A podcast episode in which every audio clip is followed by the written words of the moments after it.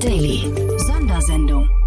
Herzlich willkommen zu Startup Insider Daily am Samstag. Mein Name ist Jan Thomas und an diesem ja, außergewöhnlichen Tag für uns äh, haben wir einen ganz besonderen Gast. Nämlich bei uns ist Jan Depen. Er ist der Co-Founder und CEO von Zeitgold, ein Unternehmen, das den ja wahrscheinlich Buchhaltungsbereich für kleinere und mittelgroße Unternehmen äh, aufrollen wollte. Da haben ein paar Dinge nicht ganz funktioniert, obwohl das Unternehmen 50 Millionen Euro eingesammelt hatte von wirklich namenhaften Investoren. Man musste sich dann im Zuge ja, einer äh, mittelschweren Krise von sehr vielen Mitarbeitern trennen. Ich glaube, um die 100 Mitarbeiter mussten gehen. Äh, Covid hatte auch natürlich einen, einen großen Anteil. Dann hat man einen Pivot probiert und äh, wurde jetzt verkauft oder gemerged mit einem Unternehmen, das nennt sich Deal, ein Investment von Andresen Horowitz. Und äh, ja, geht jetzt einen ganz, ganz spannenden Weg. Und Jan hat sehr transparent über seine ganzen Learnings, über die vielleicht gemachten Fehler, aber auch über die Erkenntnisse gesprochen. Also Dinge, die er vielleicht falsch oder richtig gemacht hatte, die ihr dann nicht mehr falsch oder richtig machen müsst. Also in diesem Sinne, hört euch das auf jeden Fall mal an. Es ist wirklich, äh, finde ich, sehr, sehr aufrichtig, sehr authentisch, sehr reflektiert. Jan ist ja nicht irgendwer, Jan ist auch der Co-Founder von SumUp und er ist Investor bei Gorillas, Trade Republic und Schoko. Also er weiß, wovon er spricht. Von daher Genug der Vorrede, wir gehen sofort rein ins Gespräch. Ich möchte noch mal ganz kurz hinweisen auf morgen, denn ihr wisst ja, wir haben einen Bücherpodcast und der kommt jeden Sonntag. Da begrüßt meine wundervolle Kollegin Annalena Kümpel immer wieder Autorinnen und Autoren, die über unternehmerrelevante Themen schreiben oder Unternehmerinnen und Unternehmer, die Bücher geschrieben haben, die einfach für alle bestimmt sind. Also das sind so die beiden Themenbereiche oder Personas, um die es da geht und es lohnt sich wirklich immer wieder. Morgen bei uns zu Gast ist Katja Runke. Sie ist die Geschäftsführerin von CK Capital. Und das Buch, um das es geht, ist Female Founders, wie Investoren die Startup-Welt verwandeln. Und da geht es natürlich um das Thema weibliche Investorinnen, aber es geht auch um das Thema Impact, also Impact Investments und um Zebras. Und es geht natürlich auch darum, wie sich Frauen in dieser Venture-Welt ein bisschen zurechtfinden können oder warum das vielleicht auch für Frauen einfach ein Ort ist, den sie mal ausprobieren sollten. Denn es gibt ja nach wie vor viel zu wenig äh, weibliche Investoren. Also das alles dann morgen, so gegen Mittag kommt der Podcast immer raus. Und jetzt genug der Vorrede, jetzt kommen ganz kurz die Verbraucherhinweise und dann kommt Jan Depen von Zeitgold.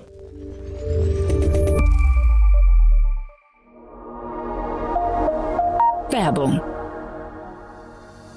diese Folge wird präsentiert von Sandin Blue. Sandin Blue ist Europas führende All-in-One-Plattform für digitales Marketing und passt zu Unternehmen jeder Größe. Mit einer Marketing-Automation-Plattform und Kanälen wie E-Mail, SMS, Landing-Pages, Chat-Tools und einem CRM bietet Ihnen Sandin Blue alles, was Sie für Ihr erfolgreiches und digitales Bestandskundenmarketing benötigen. Und das mit deutschem Support, DSGVO-konform und zu einem fairen Preis. Jetzt auf de.sandinblue blue.com slash podcast mit dem Gutscheincode Startup Insider 2021 im Wert von 49 Euro registrieren und deine Marketingaktivitäten einen Monat lang gratis von nur einer einzigen Plattform aus steuern.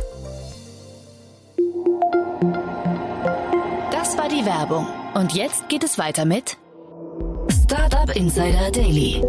Interview.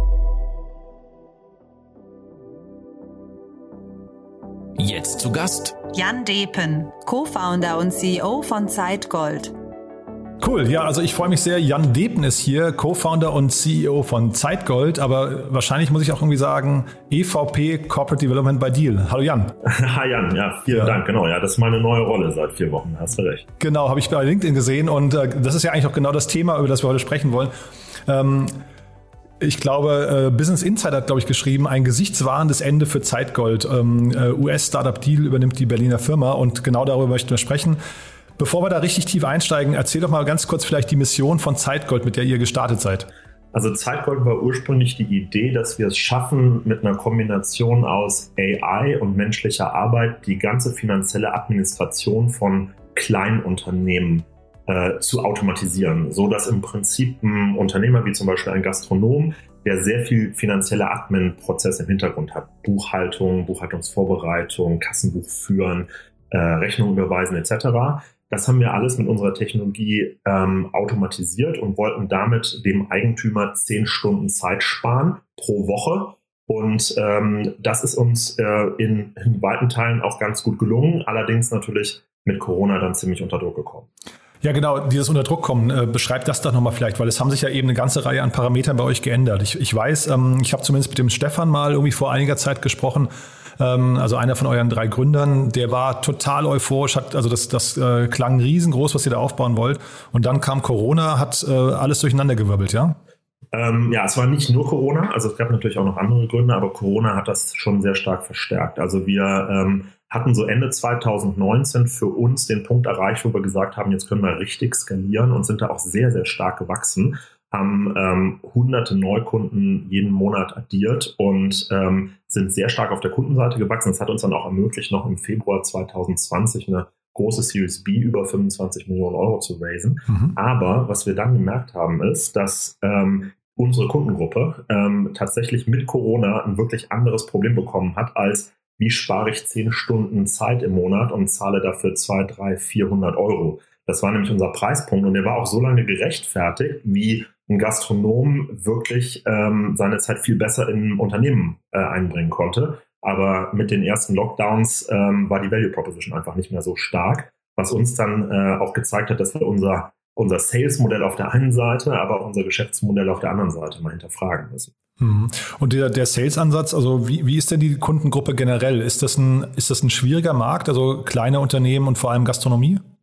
Also ganz grundsätzlich ähm, ist das ein hochinteressanter Markt, weil das sind sehr, ähm, äh, ich weiß, sehr ambitionierte Leute, viele Unternehmer, die einfach ihr ganzes Herzblut in so ein, äh, in so ein Unternehmen reinstecken, sei das Gastronomie oder äh, oder auch eine Agentur oder ein Handwerker oder sowas. Aber die sind natürlich schon auf der Marketingseite ein Ticken schwerer zu erreichen, weil es eine sehr heterogene Gruppe ist. Das kann man aber schaffen. Das hatten wir ja damals bei Summit auch schon sehr gut geschafft und das ist uns dann bei, bei Zeitgold auch gelungen. Allerdings ähm, muss man sagen, ist es äh, schon auch ein Ansatz, der relativ ähm, monetär intensiv sein kann. Ne? Das kostet teilweise eine ganze Menge Geld, wenn du dafür ähm, Account Executives und SDRs benutzt, äh, was wir bei Zeitgold getan haben und was tatsächlich auch gut funktioniert hat, als die Unternehmen sich noch dafür interessiert haben, Zeit zu sparen und eine künstliche Intelligenz dafür zu benutzen, ihre finanziellen Aktenprozesse zu automatisieren. Als das nicht mehr so äh, stark auf der äh, auf der Agenda war für die Leute, haben sie natürlich da auch ein bisschen anders drüber nachgedacht, was diesen Sales-Ansatz für uns unattraktiv gemacht hat. Mhm. Und sich diesen Markt zu erschließen über eure Lösung, ähm, weil also generelle Frage nochmal, der Wettbewerb war ja ziemlich hart. Ne? Also es gibt ja Kassensysteme wie, ich sag mal, Orderbird, dann gab es ein Candice, dann gibt es irgendwie, keine Ahnung, ja, also ich weiß nicht, zahlreiche Ansätze, die auch über die Bank kommen oder sowas, die dann quasi ähnliches versprechen. Ähm, merkt ein kleiner, ein kleines Unternehmen diesen Vorteil so stark, dass sie dann quasi auf eine separate Lösung setzen oder versucht man es eher über diesen Punkt, zum Beispiel Kassensysteme?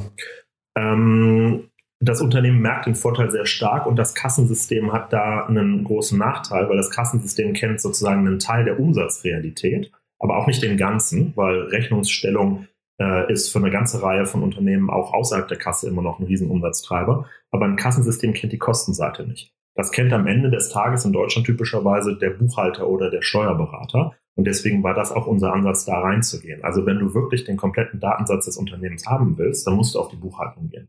Das ist auch für die Unternehmen total intuitiv gewesen und man konnte sie auch gut überzeugen, ähm, darüber zu kommen. Für uns war es dann aber am Ende des Tages die Realisation, dass in dieser Kundengruppe, also sprich bei den Small Businesses, wir reden hier über unter 15 Mitarbeitern, ist es einfach nicht so leicht, mit reiner Technologie die Vollautomatisierung hinzubekommen. Wir hatten ja immer noch ein großes Team an Operations-Mitarbeitern, die die Lücken, die die AI nicht schließen konnte, zum Beispiel, wenn du ein unvollständiges Dokumentenset hast, dann musst du da mal hinterher telefonieren. Ja? Und das kann schon mal passieren, dass ein Gastronom dir kein vollständiges Dokumentenset einreicht. Und wenn du dann viele Mitarbeiter brauchst, die da zum Beispiel hinterher telefonieren, ja, oder sich darum kümmern, wo jetzt ähm, staatliche Förderungen herkommen, weil Corona ins Kontor geschlagen hat, dann hast du eine ziemlich hohe ähm, Quote an Mitarbeiterzeit, die du brauchst. Und das war das, was wir dann 2020 im Geschäftsmodell gesehen haben, was einfach in the long run nicht gut für uns funktioniert hätte.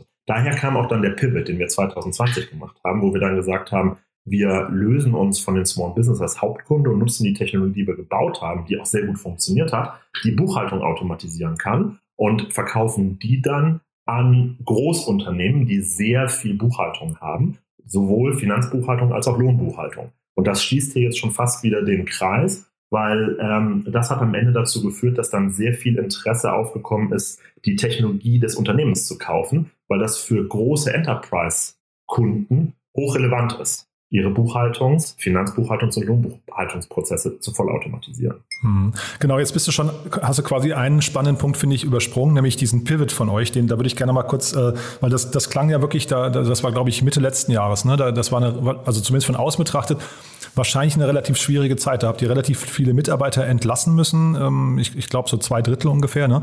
Ähm, ja. Und vielleicht kannst du uns durch diesen Prozess nochmal durchführen, weil ich glaube, da stecken ja, also vielleicht, ich hoffe, der Abstand ist jetzt groß genug, dass du das auch ähm, äh, quasi, sag mal, unemotional erzählen kannst, aber ähm, da stecken ja wahrscheinlich sehr viele Learnings drin für andere auch. Ja, also das war eine, das war eine wirklich harte Zeit. Das fing an, das sagte ich ja schon, dass wir quasi mit Einsätzen und Corona festgestellt haben, dass unser Sales-Ansatz nicht mehr funktioniert, schon gar nicht in der Corona-Zeit. Da haben wir uns von einem, von einem Sales-Team getrennt, was über 30 Leute war. Das war schon sehr, sehr schwer. Und dann der eigentliche Pivot, auf den du äh, ansprichst, das war dann ähm, im August 2020, wo wir dann eben festgestellt haben, dass dieser Fokus auf Small Business für das Unternehmen an sich nicht der richtige Fokus auf Dauer ist. Wir haben uns da einfach ganz knallhart die Frage gestellt, wird dieses Unternehmen mit den 25 Millionen, die wir gerade in der Series B geraced hatten, jemals ein Business sein, was die, die Margen bringt, die ein VC-finanziertes äh, Startup bringen muss. Ja, da sind wir ja im SaaS-Bereich bei 70, 80 Prozent und da waren wir, da waren wir längst nicht. Wir waren eher so in einer Größenordnung von 30 Prozent unterwegs und hätten jetzt technisch noch aufrüsten können, aber das wäre selbst mit dem Geld, was wir geraced hatten, ein Babonspiel gewesen. Deswegen haben wir gesagt, lass uns doch mal ehrlich zu uns allen sein und hinterfragen, ob der Fokus auf Small Business nicht der falsche war für diese Technologie. Weil das AI Buchhaltung automatisieren kann, ist außer Frage. Das zeigt auch der starke Wettbewerb, den es da gibt. Das haben wir auch geschafft. Wir haben es nur nicht geschafft, daraus ein Produkt zu bauen für Small Business. Und dann kam eben die Realisation äh, in einem großen Strategieprozess, wo wir, ähm, wo wir hart dran gearbeitet haben, monatelang, dass der eigentliche Kunde dann doch eher ein großer Enterprise-Kunde ist, der sehr große Buchhaltungsvolumina hat, der sehr große Lohnbuchhaltungsvolumina hat, aber der nicht notwendigerweise von uns in so einer 1 zu 1 Interaktion mit einem Small Business ähm, betreut werden muss. Und das war dann der Punkt, wo wir uns leider, und das kann ich dir sagen, das war unglaublich hart für uns alle Gründer, aber auch für das Management-Team der Company. Wir haben uns dann nochmal von äh, fast 100 Operations-Mitarbeitern getrennt. Ne? Das sind die gewesen, die wirklich mit äh, manueller Arbeit die Lücken gefüllt haben, wo die AI nicht weitergekommen ist. Zum Beispiel bei den fehlenden Dokumenten. Und ähm, am Ende des Tages haben wir eine Company, die über 150 Mitarbeiter hat, auf etwas über 30 runtergestutzt. Und dann waren nur noch ähm, Entwickler, Produktleute und ein klitzekleines Market-Rumpf-Team da. Und mit dem haben wir dann die Technologie so umgebaut, dass sie eben in Enterprise erfolgreich geworden ist. Hm, ja, also klingt nach einem wirklich harten Schritt, äh, Schnitt und Schritt, muss ich sagen. Ähm, vielleicht mal kurz für die Hörerinnen und Hörer zur Einordnung. Also die äh, Investorenriege bei euch liest sich wirklich äh, toll, muss ich sagen. Ne? HV Capital habe ich da gesehen, Battery Ventures, die Deutsche Bank ist sehr früh eingestiegen bei euch, AXA Group auch. Mhm. Ähm, ich weiß gar nicht, wen haben wir vergessen? Saban oder Seven Ventures, ich weiß gar nicht, wie sie gesprochen werden. Ähm, Saban, Saban Ventures, genau. Und den Adrian Loch habe ich auch halt entdeckt bei euch, ne? Äh, der von Mirantix, der war auch gerade hier im Podcast. Ähm, aber ja. vielleicht kannst du uns mal, also weil ich finde das sehr, sehr spannend, was du gerade erzählt hast. Ähm, wem, wem fühlt man sich denn als Unternehmer in so einem Moment verpflichtet? Also vielleicht kannst du durch diese internen Diskussion nochmal äh, kurz nochmal durchführen, weil ihr habt einerseits die Mitarbeiter und man merkt plötzlich, hoppla, die haben da etwas mit aufgebaut und diese, diese Vision hält nicht mehr. Ähm, ist man dann, fühlt man sich dann den, den Investoren am meisten verpflichtet an diesem Punkt oder, oder sich selbst? Oder also wie, wie setzt man seine Prioritäten? Nee, also zuerst mal haben wir uns dem Team gegenüber verpflichtet gefühlt. Das war Priorität Nummer eins, ganz klar. Und wir haben auch ganz lange versucht, eine Lösung zu finden, die das Team so ähm, so gut zusammenhält, wie es nur irgendwie geht und mit so wenig Entlassungen wie möglich auskommt.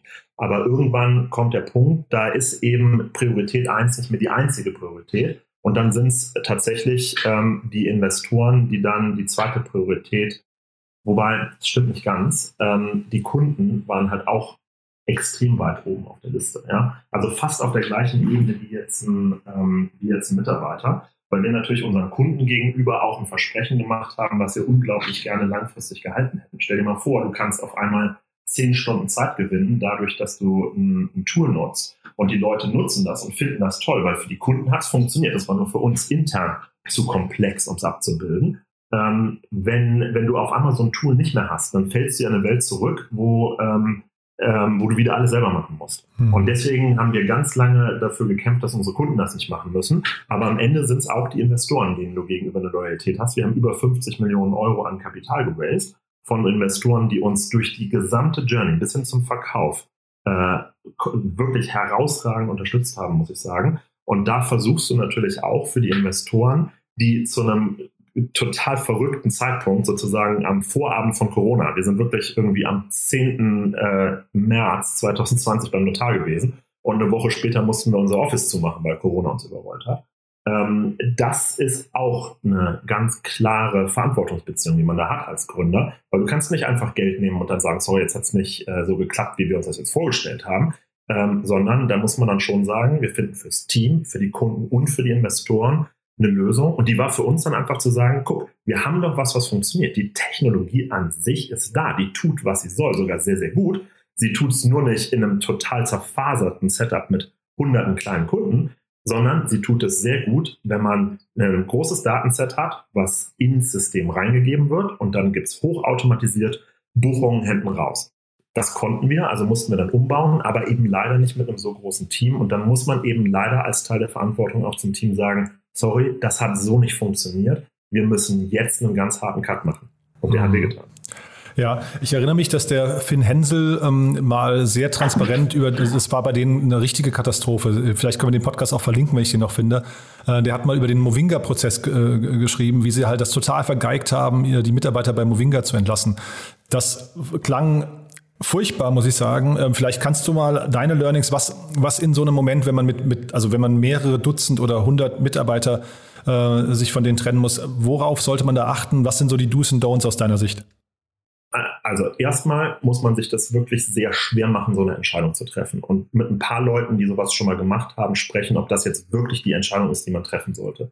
Wenn man sich das dann nicht leicht gemacht hat, dann ist aus meiner Sicht Transparenz und Fairness hier das oberste Gebot was sich total ausgezahlt hat und das haben wir, ähm, das haben wir getan, allen Mitarbeitern so früh wie möglich reinen Wein einschenken. Da hilft es nicht zu vertrösten und, und zu sagen, vielleicht wird, äh, wird es für dich nochmal besser, sondern es hilft, sich mit einem kleinen Team einen Plan zu machen, der alle Antworten, inklusive, was heißt das für meine eigene Zukunft als Mitarbeiter, was heißt das für mich finanziell, was heißt das für mich in der Reputation, wie könnt ihr mich in der Zukunft weiter unterstützen, wenn man das alles für sich klar hat und dann einmal an alle Mitarbeiter kommuniziert und dann so schnell wie möglich, so haben wir das gemacht, in der Kaskade mit den Kernmanagern der Firma in Einzelgespräche geht. Bei uns wusste nach ähm, anderthalb Tagen hatte jeder ein Einzelgespräch gehabt mit entweder einem Gründer oder einem Manager und wusste, was für ihn jetzt persönlich passiert, ins, ins, inklusive ähm, was, wie lange arbeite ich jetzt noch für Zeitgold, wie viel Geld bekomme ich, wir haben in Absprache mit unseren, ähm, mit unseren Investoren dann auch gesagt, wir müssen hier ähm, den Leuten dabei helfen. Das war ja immerhin Corona. Ne? Wir reden hier über August 2020. Wir müssen den Leuten dabei helfen, neue Jobs zu finden und wir müssen den Leuten auch finanziell dabei unterstützen, ähm, dass, sie, dass sie einen Ticken weicher fallen. Und was wir dann zum Beispiel gemacht haben, ist, wir haben eine Liste erstellt mit allen Mitarbeitern, die da drauf wollten, und das waren fast 95 Prozent. Die haben wir in Berlin und in Tel Aviv, das ist ja unser zweiter ähm, Ort, an alle relevanten Startups, die wir kannten, verschickt. Und tatsächlich hatten, ich kenne die ganz genaue Zahl jetzt nicht im Kopf, aber weit über 80 Prozent unserer Mitarbeiter hatten innerhalb von vier Wochen einen neuen Job. Ja. Mhm. Ja, also wie gesagt, es, es, klingt nach einer Phase, da möchte wahrscheinlich keiner mit euch tauschen. Was ich eben noch im Nebensatz ähm, rausgehört habe, finde ich wirklich spannend, wenn du sagst, eure Kunden äh, waren für euch an dem Moment auch wichtig, weil das ist ja immer so ein Thema, man hört ja relativ oft bei großen Unternehmen, dass das die größte Sorge ist, dass ein Startup einfach, ähm, wenn man das einmal eingeführt hat, dann irgendwie nach zwei, drei Jahren verschwindet. Und das ist, ähm, vielleicht kannst du da nochmal den Blick der Investoren, also gerade so HV Capital oder so sind ja sehr, ähm, sag mal, erfahrene Investoren, lenken die sowas mit und sagen, die Kundenfokus an der Stelle ist wichtig? Ja, ja, absolut. Also HV Capital ist ein gutes Beispiel. Ähm, wir haben da ja unheimlich intensiv mit dem Jasper Masemann zusammengearbeitet, der für uns auch immer sozusagen die Perspektive von HV Capital gut, gut verkörpert hat. Und die haben zum Beispiel gesagt, stellt bitte sicher, dass das hier ganz geordnet und fair auch für die Kunden abläuft. Mhm. Was uns dann wiederum die Möglichkeit gegeben hat, auch noch Geld da rein zu investieren, ist für die Kunden einen guten Übergangsprozess zu machen. Ich gebe dir mal ein Beispiel, wie man es hätte machen können. Aber vorher sage ich vielleicht mal, wie wir es gemacht haben. Wir haben einen dreimonatigen Übergangsprozess gemacht, wo wir dann ähm, Steuerberatungen gefunden haben für die Kunden, die denen einen ähm, vielleicht nicht vollautomatisierten Service, aber trotzdem einen ziemlich guten Service geben konnten, sodass niemand in ein Loch gefallen ist, wo ein Kunde jetzt auf einmal keine Betreuung mehr gehabt hat als Buchhaltung oder Steuerberatung. Ja? Äh, wir waren zwar nicht die Steuerberater, aber dadurch, dass wir mit einer Reihe von Steuerberatern zusammengearbeitet haben, die jetzt mit dem Zeitgold-Produkt dann nicht mehr arbeiten konnten, mussten wir natürlich irgendwie eine, eine Situation schaffen, in der die vernünftig weiter operieren konnten. Und da haben wir dann zum Beispiel gesagt, wir erhalten unser Produkt noch drei Monate extra aufrecht für diese Kunden und ähm, ermöglichen denen damit einen Übergang zu einem neuen Steuerberater. Was nicht möglich gewesen wäre, wenn du einfach innerhalb von zwei oder vier Wochen dein Produkt abschaltest. Und da haben unsere Investoren gesagt, ja, absolut, mach das. Das ist äh, sogar nicht nur eine gute Idee, sondern sogar notwendig, damit einfach äh, jeder Kunde einen vernünftigen Übergang hat. Dass das natürlich im Einzelfall immer noch echt schlecht ist. Machen wir mal kein Geheimnis draus. Wenn du mhm. deinen Steuerberater wechseln musst, nachdem du gerade vor einem Jahr zu so einem neuen Produkt gewechselt bist, das ist immer noch eine schlechte Erfahrung. Aber es ist zumindest besser, als in ein Loch zu fallen, ähm, wo du dann gar keinen Steuerberater hast. Mhm. Ja, den Jasper Masemann hatten wir hier auch im Podcast und ich freue mich zu hören, dass, dass quasi das so die, ähm, die quasi die Grundstimmung oder die Grundaussage ist. Ähm, äh, da für ein positives, ähm, weiß nicht, Resultat zu sorgen. Denn ich glaube schon, dass Investoren da auch Verantwortung übernehmen müssen. Man sieht ja jetzt auch in, in dem Gespräch, wir reden jetzt dann eben über HP Capital und das kann natürlich auch ein, sagen wir, rufschädigend sein, wenn ein Investor an mehreren solcher Fälle vielleicht äh, quasi mit einem falschen Spirit vielleicht auftaucht. Ne? Ja, und das kann ich dir nur sagen. Ich habe ja ähm, nun einiges an Erfahrung mit Investoren, weil ich äh, schon Summit mitgegründet habe und selber etwas über 40 Investments gemacht habe. Ich habe viele Investoren gesehen und es ist nichts entscheidender für ein junges Startup, als sich die richtigen Investoren auszusuchen, insbesondere die richtigen Boardmember, weil das schon die Geschicke der Firma in guten wie in schlechten Zeiten, so abgedroschen sich das anhört, mit, ähm, mit formt. Und ähm, wir haben eben eine ganze Reihe von sehr erfahrenen Investoren dabei gehabt, die uns dabei geholfen haben, auch diese Talsohle, wir reden jetzt ja hier über 2020, das ist alles schon ein Jahr her, mhm. ähm, durchzuschreiten und dann aber auch gestärkt da rauszukommen. Weil was dann da rausgekommen ist, darüber werden wir ja gleich wahrscheinlich noch reden, ist für uns ähm, nach dieser sehr schweren Zeit dann ähm, doch nicht nur eine große Erleichterung, sondern am Ende des Tages auch eine erfolgreiche Geschichte gewesen. Das wäre nicht möglich gewesen ohne Investoren, die auch in den schweren Zeiten mal zu einem stehen. Mhm. Genau, das ist jetzt vielleicht der richtige Moment äh, quasi, um das nächste Kapitel aufzuschlagen. Wie ist denn dann dieser Prozess? Ähm, äh, wie gesagt, ihr seid jetzt von, von einem US-Unternehmen Deal ähm, äh, übernommen worden oder habt von denen auch Anteile erhalten und so weiter. Vielleicht kannst du uns mal kurz ähm, erstmal erklären, was Deal genau macht nochmal. Das hast du ja vorhin schon kurz erwähnt, aber vor allem dann auch, wie dieser An Anbahnungsprozess gelaufen ist. Ja, also Deal, für die, die das nicht kennen, ist im Prinzip eine globale Plattform, die es jeglichem Unternehmen, egal in welchem Land man sich befindet, erlaubt, irgendwo auf der Welt Mitarbeiter einzustellen. Und zwar voll compliant, also das bedeutet den lokalen Gesetzen entsprechend, äh, inklusive einem Vertrag, inklusive den Payroll-Services im Hintergrund so dass man im Prinzip jetzt als deutsches Unternehmen hingehen kann und sagen möchte, sagen kann, ich möchte in Rumänien oder in, in Indien oder in Brasilien einen Mitarbeiter einstellen. Ich habe da aber gar keine Landesgesellschaft. Wie mache ich das? Das machst du mit Deal auf Knopfdruck und äh, dann hast du entweder einen Freelancer oder einen Festangestellten auf der Deal-Plattform angestellt und kannst den mit einem Mausklick direkt bezahlen.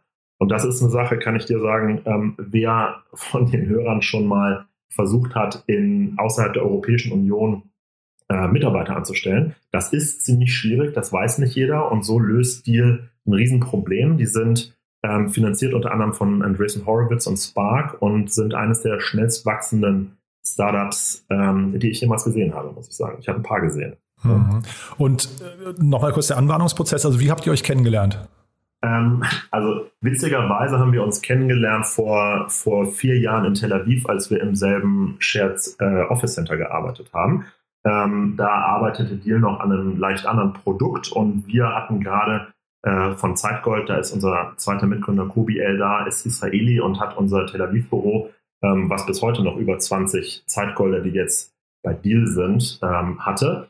Das haben wir 2016, ähm, hatten wir 15 Israelis in Berlin. Die sind dann 2017 zurück nach ähm, Tel Aviv gegangen, haben im selben Shared Office gesessen wie Deal. Und da kannte man sich so ein bisschen, aber dann haben wir uns aus den Augen verloren. Es passierte im Prinzip Folgendes. Während wir dann bei Zeitgold im Hintergrund quasi nach dem Pivot ja an der Technologie gearbeitet haben, die für Enterprise-Kunden erlaubt, Buchhaltung zu automatisieren und äh, Payroll zu automatisieren. Und wir da an sehr, sehr hohe, also jenseits von ähm, 90 Prozent ähm, Precision Recall Raten gekommen sind, ähm, sind irgendwann verschiedene Unternehmen auf uns zugekommen und haben gesagt, passt mal auf, ihr habt doch da jetzt eine Technologie entwickelt, die für uns interessant ist, können wir euch nicht kaufen. So, und dann kamen wir in einen Verkaufsprozess, ohne das geplant zu haben, wo unsere VCs auf den ersten Blick, hätte ich jetzt gedacht, gesagt hätten, guck mal, ihr habt eine tolle Technologie, habt genug Geld, ihr seid super gefundet nach den 25 Millionen aus dem März 2020 ähm, macht doch erstmal weiter. Und stattdessen haben wir dann beschlossen, dass wir uns gemeinschaftlich mal diese Offerten anhören. Und dann kam ein großer Accounting-Konzern, der gesagt hat, lasst uns das doch mal überlegen, äh, ob wir euch nicht kaufen wollen. Das sind wir dann einmal von vorne bis hinten durchgespielt, haben ähm, das dann ab irgendwann nicht weiter verfolgt. Aber dann kam eben Deal und hat gesagt, schaut mal, ihr habt doch eine automatisierte Software, die in Deutschland Payroll-Daten perfekt extrahieren kann und mit den richtigen Dokumenten linken kann, so dass es vollautomatisiert die ganzen Daten auch in unsere Datenbank schreiben kann. Ginge denn das auch in unseren anderen 150 Ländern? Dann haben wir herausgefunden, dass das ginge. Und dann hat Deal sich äh, entschieden, uns zu kaufen, weil sie eben mit dieser Technologie ihr globales Payroll-Produkt deutlich verbessern konnten. Da ist nämlich jetzt sozusagen innen drin die Engine auf der Automatisierungsseite der Payroll ist jetzt Zeitgold. Hm. Ich, ich, muss gerade oder vielleicht nochmal nachfragen, weil wenn du sagst, da standen jetzt mehrere Unternehmen Schlangen, wollten eure Technologie, wäre das nicht noch eine Option gewesen zu sagen, man, man macht eine quasi White-Label-Lösung der Technologie und distribuiert die einfach an verschiedene Unternehmen? Ja, also Schlange würde ich jetzt nicht sagen. Also ah. so eine Schlange, wie ich sie mir vorstelle, die hat noch viel mehr, noch viel mehr Leute. Ja, aber das war ja auch quasi kein gesteuerter Prozess von euch. Das war ja jetzt quasi Inbounds erstmal nur, ne? Genau, es wurde dann aber zu einem gesteuerten Prozess in dem Moment, wo wir halt verstanden haben, okay, inbound gibt es Interesse von Leuten, die vielleicht nicht 100% fit sind. Dann sind wir halt losgegangen in Abstimmung mit unseren Investoren und haben nach Leuten geguckt, die fit sind. Hm. Und weil das dann ein sehr strukturierter Prozess war, war es eben eher eine Handvoll von Leuten, die da gut, äh, gut in Frage kamen. Aber ähm, nachdem das sozusagen klar geworden ist, ähm, dass dann, dass dann ein guter Fit ist, ähm, haben wir das dann gerne weiterverfolgt. Aber sorry, war das deine Frage? Ja, ja, ja, ja. Also äh, meine Frage war eigentlich, ob nicht quasi daraus ein nochmal quasi ein Pivot und ein neues Produkt ah, ja. hätte entstehen können. Ne? Genau, haben wir tatsächlich auch intern besprochen, ob wir da nicht noch ein, äh, sozusagen diese Opportunität ähm, nutzen sollen, dass unsere Software bei großen Unternehmen sehr viel Kosten sparen kann. Aber ich will dir vielleicht da mal in sozusagen in anderthalb Minuten den Gedankenprozess erläutern. Wir hatten eine Software gebaut, mit der wir zeigen konnten, und das hat eine große internationale äh, Unternehmensberatung dann tatsächlich im Rahmen der Due Diligence für diesen Accounting-Konzern äh, unter die Lupe genommen. Wir konnten zeigen, dass wir zum Beispiel aus der gesamten Buchhaltungsarbeit über 80 Prozent der Zeit rausnehmen können mit unserem System. Und jetzt macht ein Buchhalter auch noch andere Sachen als nur Buchhaltung. Ja, der macht auch Monatsabschlüsse und andere Tätigkeiten. Aber wir konnten zeigen, validiert, über 50 Prozent der gesamten Arbeitszeit eines Buchhalters konnte unser Produkt rausnehmen. Jetzt hast du mit mir als CEO natürlich auch einen Businessmann, der dann sofort die Fantasie entwickelt hat, guck mal, wenn du jetzt wie dieser Accounting-Konzern einen dreistelligen Millionenumsatz jedes Jahr an Personalkosten in der Buchhaltung hast, dann ist es doch ein totaler No-Brainer, jetzt hier ein Produkt zu kaufen, was 50 Prozent plus deine Personalkosten einspart. Und als wir das dann mal durchdacht haben, kommst du aber zu folgendem Schluss. Und das kann jetzt wieder interessant sein für alle Gründer. In dem Moment, wo wir diesen Pivot gemacht hatten, hatten wir erstmal zwar jetzt ein tolles Produkt, was das auch zeigen konnte, dass es das tut, aber erstmal keinen Umsatz. Wir hätten jetzt eine ganz neue Company bauen müssen. Ähm, wir kamen ja aus einem Setup, wo nur noch Ingenieure und Produktentwickler im Prinzip da waren. Und ob das ähm, am Markt genau den Nerv trifft, auch wenn deine Technologie hundertprozentig funktioniert, ob das genau den Marktnerv trifft, ist eine andere Frage. Die weißt du nicht nach drei oder sechs Monaten, gerade im Enterprise-Bereich. Die weißt mhm. du vielleicht nach zwei Jahren oder mhm. drei. Und dann haben wir, als das Angebot von Deal kam, gesagt, pass mal auf, jetzt ist unser Trade-off entweder wir versuchen das jetzt selber mit allem Risiko oder wir schließen uns Deal an, die so schnell wachsen wie kaum Unternehmen, ähm, was ähm, vorher im SaaS-Bereich unterwegs ist. Ich kann da noch keine Zahlen nennen, das wird aber bald kommen und das wird sehr überraschend sein für viele Hörer ähm, wie stark das wächst. Und es ist ja nicht umsonst, dass Andreessen Horowitz investiert hat. Ähm, de facto ist es aber für uns so gewesen, dass wir durch die Möglichkeit, dass wir jetzt unser ganzes Equity sozusagen in, ähm, in, in Deal überrollen konnten, ist es für uns jetzt einfach die Frage, machten wir es selber Oder schließen wir uns jemandem an, der unglaublichen Product Market Fit hat und mit der Technologie sein eigenes Produkt nochmal deutlich verbessern kann. Und das war jetzt am Ende die richtige Entscheidung, wo wir als Gründer, aber auch mit allen Investoren voll übereingestimmt haben, dass das jetzt für die Firma das Beste ist. Hm. Nee, ist total nachvollziehbar und war auch schon ein schöner Cliffhanger dann vielleicht für unser nächstes Gespräch, wenn, wenn du da mal ein bisschen noch über die äh, Erfahrungen der ersten Jahre sprechen kannst. Ähm, lass doch noch mal ganz kurz die Integration dann, wenn man, wenn man quasi Unternehmen mergt oder, oder ein Team integriert in ein neues Unternehmen. Was sind denn, also wir, wir kennen jetzt meistens eher den Fall, dass ein, äh, also dass, dass ich mit den Leuten spreche, die quasi ein Team übernehmen. Aber wie ist das denn, wenn man integriert wird? Worauf muss man da achten? Ähm, da muss man auf ganz, ganz viele Dinge achten, aber ich mache mal die, auf die wir achten mussten in unserer spezifischen Situation.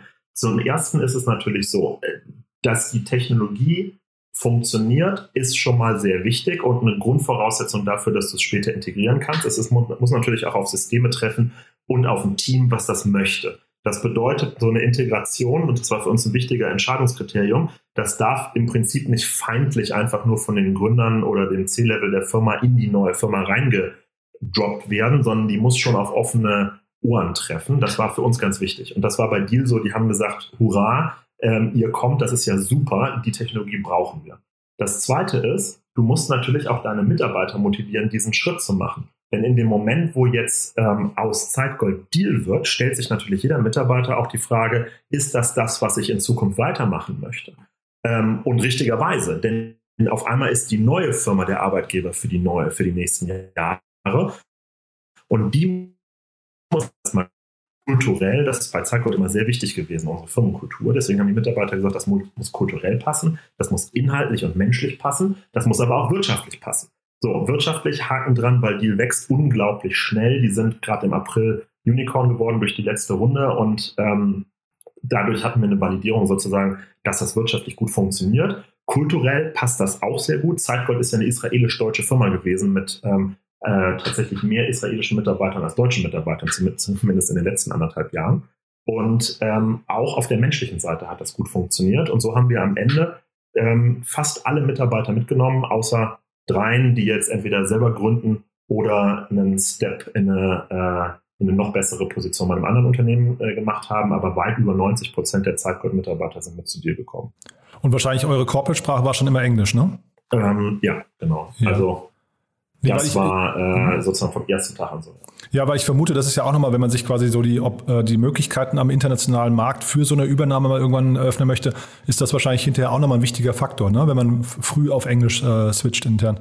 Ja, also zumindest die Fähigkeit äh, ist wichtig, dass aus meiner Sicht, dass äh, in einem Tech-Unternehmen alle Mitarbeiter auf Englisch kommunizieren können. Wenn du dir heute anschaust, wie international die Teams werden, jetzt gerade nach Corona, sieht man ja auch, dass in Unternehmen, die früher total lokal agiert haben, auf einmal Remote-Arbeitsansätze total normal sind. Und auf einmal kommen Mitarbeiter ins Unternehmen, die sprechen überhaupt gar kein Deutsch mehr. Ähm, um nicht unfair zu sein, ist es da total sinnvoll, einfach eine Sprache zu wählen, die alle sprechen können. Jetzt ist mhm. das tatsächlich häufig Englisch, aber wir haben bei Zeitgold auch ein Setup gehabt, wir haben immer in drei Sprachen gearbeitet. Und ähm, sobald, ein, sobald auch nur die Remote-Chance bestanden hat, dass ein Mitarbeiter dazukommt, der eine der drei nicht kann, haben wir auf Englisch automatisch umgestellt. Es war aber auch in Ordnung, Deutsch zu sprechen, es ist in Ordnung, Hebräisch zu sprechen und Englisch als quasi gemeinsamer, als gemeinsamer Nenner. Hm, super.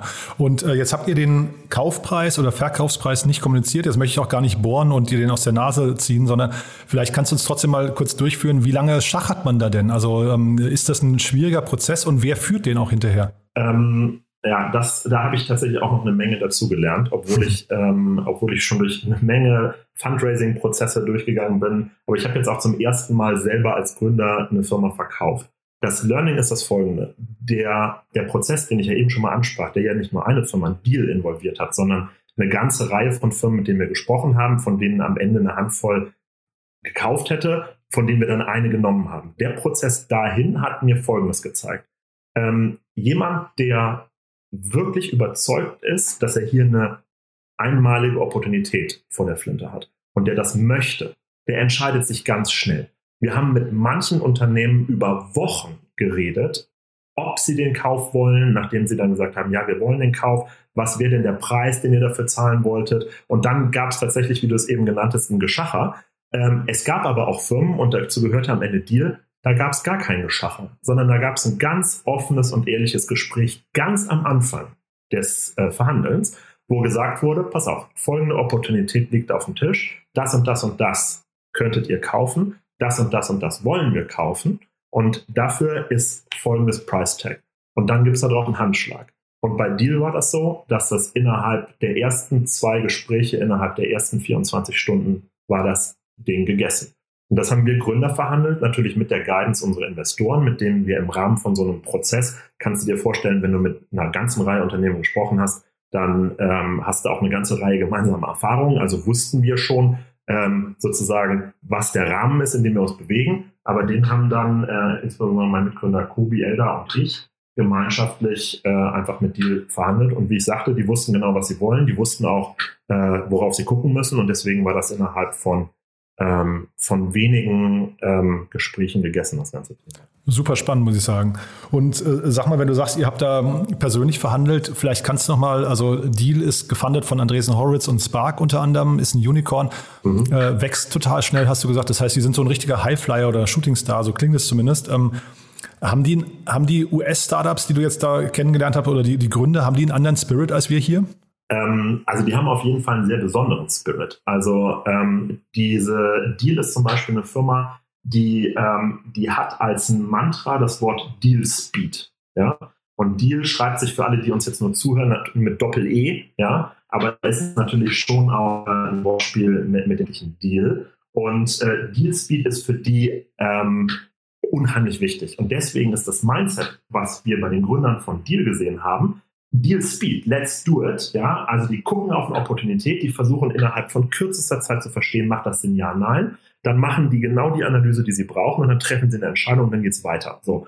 Und das ist in einer Art und Weise schnell und teilweise auch ähm, hart, wie ich es selten vorher gesehen habe. Insofern ähm, ist, glaube ich, eine Sache, die wir uns hier im Ökosystem abschneiden können, ist einfach der Mut, noch viel schneller, noch viel weitreichendere Entscheidungen zu treffen. Weil wenn du dir jetzt mal vorstellst, du akquirierst eine Firma wie, wie Zeitgold, ja, ähm, für jetzt, der Betrag wird von dir nicht disclosed, aber es ist zumindest kein kleiner Betrag gewesen. Und du akquirierst 30 Mitarbeiter in deine Firma rein, die zu dem Zeitpunkt bei Deal 200 Mitarbeiter hatte. Das bedeutet, du hast 15 Prozent mehr Mitarbeiter anschließend. Das ist ja auch eine Integrationsherausforderung sowas so schnell, so aggressiv entscheiden zu können und zu sagen, ja, ich mache das and I will do what it takes. Das sagen die dann immer. We will do what it takes to make it successful. Das ist, glaube ich, einfach so äh, eine Entscheidungsfreudigkeit, die hat mir imponiert. Ja, das, äh, auch das klingt super spannend, muss ich sagen. Also finde ich, finde ich großartig, wie du das alles ähm, sag mal, so offen und transparent erklärst. Aber ich glaube, wahrscheinlich um diese Geschwindigkeit und diese Entscheidungsfreude, die du gerade ansprichst, ähm, an den Tag legen zu können, das bedarf ja auch herausragender Gründer wahrscheinlich. Ne? Die müssen ja wahrscheinlich ein entsprechendes Backing A von ihren Investoren oder ein Vertrauen mitbringen. Und das wiederum bekommst du ja eigentlich nur, wenn du wahrscheinlich eine entsprechende Vita oder entsprechend vorbereitet bist, auch gedanklich auf solche Prozesse und auch dein Unternehmen gut kennst und die Mission. Ne? Ja, also das ist absolut richtig. Du brauchst eine ganz glasklare Vision, wo du hinkommen willst. Und äh, da scheut sich Deal auch nicht sehr, sehr groß zu denken. Also Richtung IPO und Beyond wird da eigentlich nur gedacht. Und dass dieser IPO stattfindet, ist, ist auch keine Frage. Ja, ich muss selber ein bisschen schmunzeln, aber ich kann dir sagen, nachdem ich da jetzt drin bin in der Organisation seit fünf Wochen und die Zahlen kenne, habe ich da auch keine Fragen mehr. Aber was vielleicht besonders bemerkenswert ist, der Alex Boursis, der das gegründet hat, ähm, der ist noch nicht mal 30 Jahre alt. Der hat, ähm, als er, ähm, der hat am MIT studiert und ist danach nach Israel ähm, gegangen und hat mehrere Startups versucht. Ich sagte ja, wir haben uns kennengelernt, als wir in so einem Shared Service, äh, Shared Office Center gesessen haben. Der hat sich auch zweimal ein Jahr lang mit Sachen versucht, die überhaupt nicht funktioniert haben. Ja, und dann hat er gesagt, okay, es funktioniert nicht, schließe ich ab, mach das nächste. Und das dritte war dann erfolgreich. Und das, glaube ich, gibt dir dann halt auch einfach ähm, sozusagen auf der einen Seite hat er gezeigt, der beißt halt einfach so lange, bis er was hat. Und wenn er was hat, dann gibt er darauf Vollgas. Das ist so ein, so ein, so ein, so ein Charakteristik, so ein, so ein Merkmal, würde ich mal sagen, Das ist schon ganz besonders und als CEO von so einem super schnell wachsenden Unternehmen brauchst du das wahrscheinlich. Mhm. Und sag mal, durchbeißen, das ist ein Thema, das ich gerade bei euch nochmal ansprechen wollte. Wie, wie hält man sich denn überhaupt motiviert im Lauf dieser ganzen Zeit? Also ich meine, Zeitgold gab es, ich, ich glaube, gegründet habt ihr 2015, ne? Und dann, dann habt ihr wahrscheinlich am Anfang eine, eine lange Phase der Euphorie gehabt und dann kamen eben diese Corona-bedingten oder auch, äh, oder auch strukturbedingten Schwierigkeiten. Äh, wie, wie sorgt man dafür, dass man überhaupt morgens motiviert aufsteht, dass man sich irgendwie, Resilienz ist ja so eine der wichtigsten äh, Tugenden, glaube ich, oder, oder Charakteristiken von guten Gründern. Was kannst du da vielleicht noch teilen? Ähm, ja, also tatsächlich haben wir das auch viel im, im Gründerkreis und auch mit unseren Investoren besprochen. Und ich glaube, Resilienz ist das eine, Verantwortungsbewusstsein ist für mich zumindest auch immer noch ein starker Treiber. Ne? Mhm. Auch wenn es mal also die ersten Jahre bei, bei Zeitgold waren so, da sind wir von Erfolg zu Erfolg gelaufen und haben, ähm, haben wir viel Geld raisen können und sind bei unseren Kunden unheimlich gut angekommen, bis wir eben diesen Punkt, den ich vorhin beschrieben habe, erreicht hatten, wo es eben nicht mehr so einfach war. Und äh, da gab es dann auch wirklich Zeiten, wo, wo man äh, so morgens aufsteht und denkt, boah, krass, wie viele Probleme muss ich heute eigentlich lösen? Was mir dabei immer geholfen hat, äh, sind sozusagen zwei Sachen. Das eine, das Verantwortungsbewusstsein, Team, Kunden, Investoren gegenüber, ja, aber sozusagen gleichzeitig auch das Versprechen, was ich mir selber mal gegeben hatte, ähm, den, den Spruch, den wir uns bei Summer schon immer gesagt haben, zu beherzigen. Und der ist, ja, wenn es einfach wäre, dann würde es jeder machen. Ja? Und so ist das auch. Das ist halt als Gründer so. Es ist nicht einfach, es ist nicht offensichtlich. Du musst dich halt einfach manchmal durchbeißen. Aber das Schöne ist, ich mache das jetzt seit, seit zehn Jahren, ähm, du kommst auch durch, wenn du dich durchbeißt. Ja? Du weißt nicht ganz genau, wo du dann ankommst, wenn du dich durchbeißt, aber ähm, es schadet nicht, einfach in schweren Zeiten auch einfach nochmal weiter zu pushen. Und wenn du dann ein Team hast und Investoren dich dabei unterstützen, was natürlich die Grundbedingung ist, dass Leute dir nicht auf einmal Stöpsel ziehen oder das Team auf einmal wegläuft, das hatten wir zum Glück alles nicht bei Zeitgold dann lohnt es sich auch, sich durchzubeißen. Und dann stehst du am Ende da und dann hat es vielleicht noch viel besser geklappt, als man sich das vor einem Jahr vorgestellt hätte. Hm, ja, Wahnsinn. Also man sagt ja immer, äh, die Startup-Welt ist ein Rollercoaster oder eine Achterbahnfahrt und das hört man jetzt, finde ich, an eurer Story, sieht man so fast alle Facetten davon, habe ich so den Eindruck. Ähm, also wirklich sehr spannend, auch jetzt mit dem Ergebnis, was ihr erreicht habt. Also dann Kompliment dafür, weil es klingt so, als seid ihr da angekommen, vielleicht, vielleicht alternativlos, aber da angekommen, wo ihr eigentlich auch hingehört, ne? Ja, also danke dafür. Ähm, ja, also wir hätten uns das vor zwei Jahren anders vorgestellt, wo wir mal hinkommen wollen. Wir hätten natürlich lieber selber gerne das Unicorn gebaut und mhm. unsere Small Business Lösung auf den Markt gebracht. Aber wenn man irgendwann realisiert, dass das, was man technologisch gebaut hat, für was anderes viel besser ist, dann gibt es halt eine neue Realität. Und die neue Realität ist, unsere Technologie funktioniert total gut für jemanden wie Deal. Und deswegen bin ich damit tatsächlich happy und meine Mitgründer Stefan Jeschonek und Kobi Eller auch, dass wir da hingekommen sind, dass unser, unser Motor sozusagen, den wir gebaut haben, der ist jetzt halt in ein anderes Auto eingebaut, aber das fährt in 150 Ländern gleichzeitig. Hm. Ja, nee, super. Und du sag mal, allerletzte Frage noch. Wir sind schon weit, weit über die Zeit, aber ich glaube, die Hörerinnen und Hörer finden das wahrscheinlich auch sehr, sehr spannend, was du zu erzählen hast. Äh, Stichwort Tel Aviv. Also äh, ihr, ihr wart schon mit, mit mehreren Standorten unterwegs. Was sind denn da deine Learnings? Also A, vor den Abläufen her, warum Tel Aviv? Ähm, wie ist dann so eine Teamkultur? Wie kann man die also remote aufbauen? Und jetzt auch Blick nach vorne mit Deal zusammen. Glaubt ihr ja noch viel mehr an die Remote-Welt, ne? Ja, also ich äh, muss wirklich sagen, nach Tel Aviv zu gehen und da unser zweites Büro, Zeitgold hatte nur zwei, Berlin und ähm, Tel Aviv, aufzubauen, das war eine unglaublich gute Entscheidung. Das ging insbesondere deswegen gut, weil Stefans und mein dritter Mitgründer eben Kobi da ist. Der kommt ursprünglich aus einer Militäreinheit in, in Israel, die aktive und passive Cybersecurity für Israel machen. Wir haben ja Wehrdienst in Israel und mhm. ähm, da wirst du dann eben da reingeholt, wenn du ein ganz besonders guter Programmierer bist. Ähm, aus dieser Einheit haben wir sehr viele unserer Mitarbeiter rausgezogen, also 20, 30 Stück, die ähm, natürlich zwischenzeitlich auch mal zivil gearbeitet haben, aber die dann im Prinzip der Nukleus für unser Tel Aviv ähm, RD Center war, ja, also unser Entwicklungszentrum. Und ähm, ich hatte vorher noch nie in Israel gearbeitet, bevor wir das 2016 aufgemacht haben. Aber ähm, das hat unglaublich gut funktioniert. Also auf der einen Seite ähm, ist es von der, von der Kultur sehr nah ähm, an der deutschen Arbeitskultur. Ne? Die Israelis sind, sind, sehr direkt, die sagen ja auch, wenn was mal Murks ist, äh, sagen ja auch, wenn was gut ist und sind eben erprobt darin, in sehr kurzer Geschwindigkeit ziemlich performante Dinge zu bauen. das hat für uns wirklich gut funktioniert. Und solange es Corona nicht gab, sind wir da quasi ständig hin und her gefahren. Das war eine der Sachen, die wir mit unseren Investoren verhandelt hatten. Es gab sozusagen ein offenes Reisebudget. Jemand, der aus Berlin nach Tel Aviv wollte, um da zu arbeiten, konnte das tun. Und jeder Israeli, der nach Berlin kommen wollte, durfte auch das. Ähm, das hat mit Corona dann leider überhaupt nicht mehr geklappt, weil wir, also ich war jetzt seit anderthalb Jahren nicht da, weil ich auch schon wieder nicht rein darf wegen der Einreisebestimmung nach Israel, obwohl ich geimpft bin.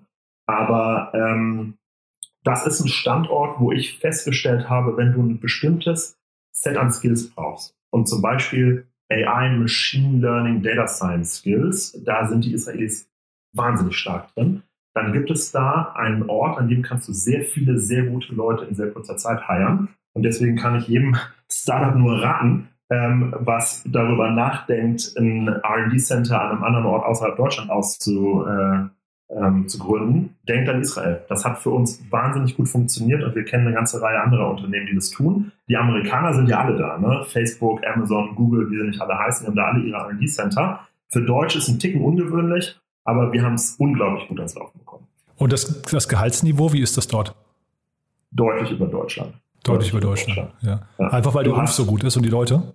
Weil die Leute so gut sind, genau, und du da unten einen anderen Wettbewerb hast. Aber ich bin ja selber kein äh, Entwickler vom Hintergrund, aber ich habe wirklich gelernt, dass es auch äh, nicht lineare Effekte gibt, wo du Leuten mehr zahlst, die sind dafür aber vielleicht auch einfach nicht nur 30, 40 Prozent besser, sondern doppelt so gut oder dreimal so gut für dem, was sie tun. Insofern kann sich das schon doch durchaus lohnen. Für mich ist das auf jeden Fall der Fall in Israel. Und mit deinen Insights jetzt aus der Zeit von Deal schon, ähm, wo sind denn die anderen Hotspots, auf die du mal gucken würdest?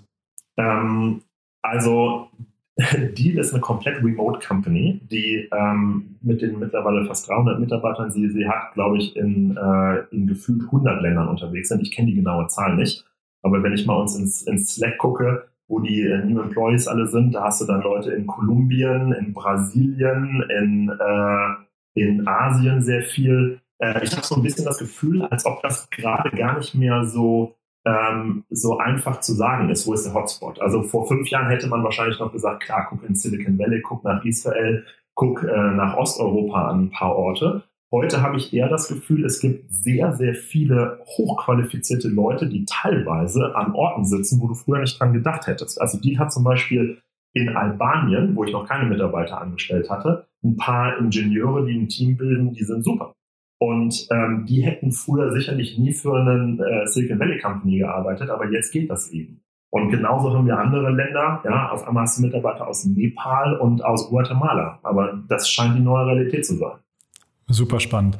Du Jan, dann würde ich sagen, mal bis hierher. Wir haben jetzt schon weit über die Zeit, wie gesagt, gesprochen, aber ja. äh, unglaublich viele spannende Learnings und vielen Dank nochmal, dass du sie geteilt hast. Haben wir denn aus deiner Sicht was Wichtiges vergessen noch? Ähm, was, äh, was Wichtiges hast du nicht vergessen. Ich würde das vielleicht einfach nur mal nutzen, um dem Team zu danken.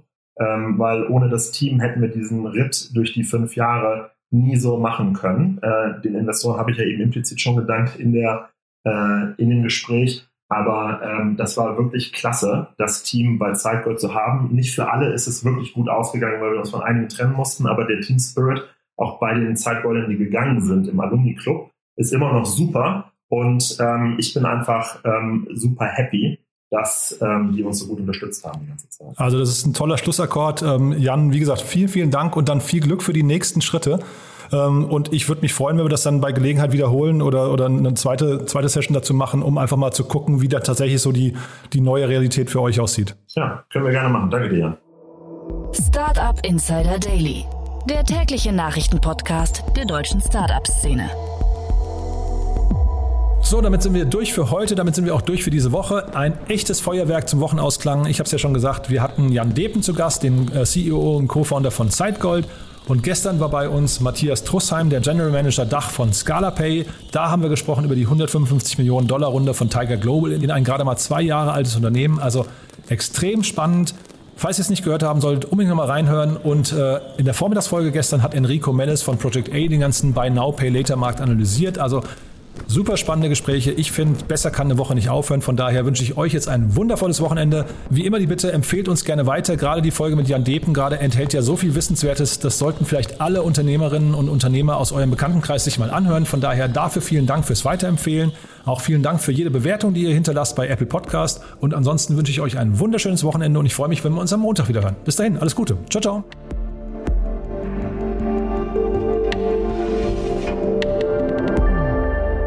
Diese Folge wurde präsentiert von Sandin Blue, deine All-in-One-Plattform für digitales Marketing. Sichere dir also mit dem Gutscheincode Startup Insider 2021 unter de.sandinblue.com slash podcast dein Premium-Paket im Wert von 49 Euro für einen ganzen Monat gratis.